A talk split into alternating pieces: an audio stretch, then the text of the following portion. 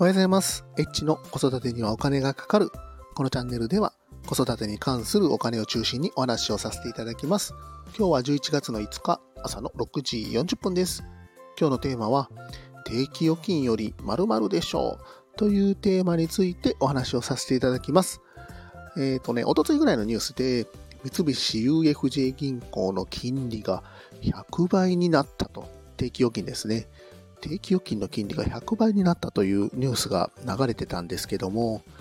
これね、元があまりにもしょぼすぎて、100倍の金利でもですね、0.2%なんですよね。10年定期で。0.2%ってことは、1000万円を10年預けて、2万円金利がもらえて、2万円から20%税金引かれて1万6000円が手元に戻るというものなので、まあまあ、ね、これ、ネットニュースとかで結構煽りのタイトルが多いので、金利が100倍になったって言ったら一瞬びっくりする、ね、方もいらっしゃると思うんですけども、100倍の金利でもそんなに金利は高くないので、やっぱり定期預金っていうのはね、元本保証されてますんで、ね、自分の手元のお金がまずなくならない。まあ、銀行が潰れてもペイオフっていうのはね、ありまして、1000万円までは保証されてると。いうものなので、あ、ごめんなさい、ペイオフってちょっと定期預金いけるかどうかちょっとわかんないんですけども、まあね、まあまあ銀行もね、潰れない可能性高いのね、大手だったら。まあね、それ元本保証っていうところなんですけども、そのね、えー、1000万円が2万円しかないというのであれば、まあ元本保証っていう話だけならば、やっぱりね、あの国債の方がいいんじゃないかなと思います。国債。国の借金とかね、言われてますけども、まあ、国が発行する債券ですね。で、今ね、これ、金利ちょっと調べてましたら、10年で0.9%です。まあ、ね、あのー、はっきり言ってね、しょぼい金額なんですけども、まあ、元本保証って考えたら、やっぱ国債の方がいいんじゃないかなとは思います。これね、国、国債の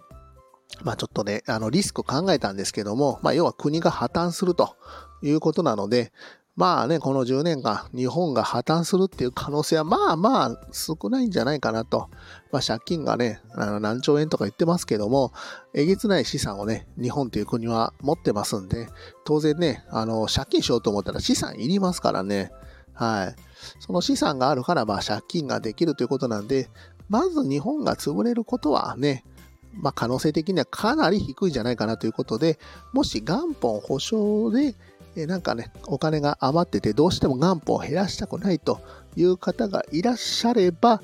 まあ、定期預金よりも国債をね、買われた方がいいんじゃないかなと思います。まあね、いろいろ、あの、国債とか、投資信託とか、株とかね、まあいろいろあるんですけども、当然ね、あの元本が増える増えないっていうところの振り幅が、まあ、リスク許容度というものになってますんで、うーんとね、まあ元本を減らしたくないっていう気持ちはね、本当によくわかるんですけども、お金をね、お金に仕事をしてもらうって考えたら、やっぱり株とか、そういうものをね、買った方が、ね、投資信託とか、まあそういうものなんですけども、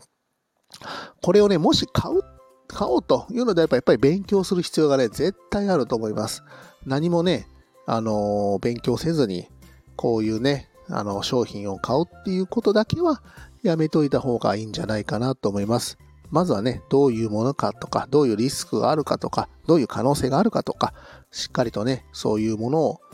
考えて、えっ、ー、とね、まあそういう投資と商品っていうのは買った方がいいんじゃないかなと思います。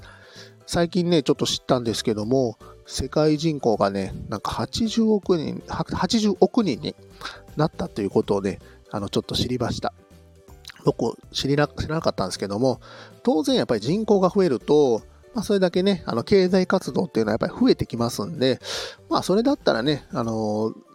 全世界に、まあ、投資しとけば、基本的にはね、あの、お金っていうのは増える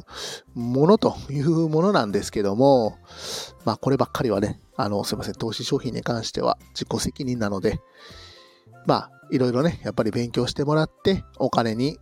稼いでもらうということもこれからは大事じゃないかなと思いまして、今日はですね、まあ元本保証というのであれば、定期預金より国債でしょというテーマについてお話をさせていただきました。今日も最後まで聞いていただきましてありがとうございました。また、フォロー、いいね、コメント、レター、ぜひお待ちしております。H でした。さよなら。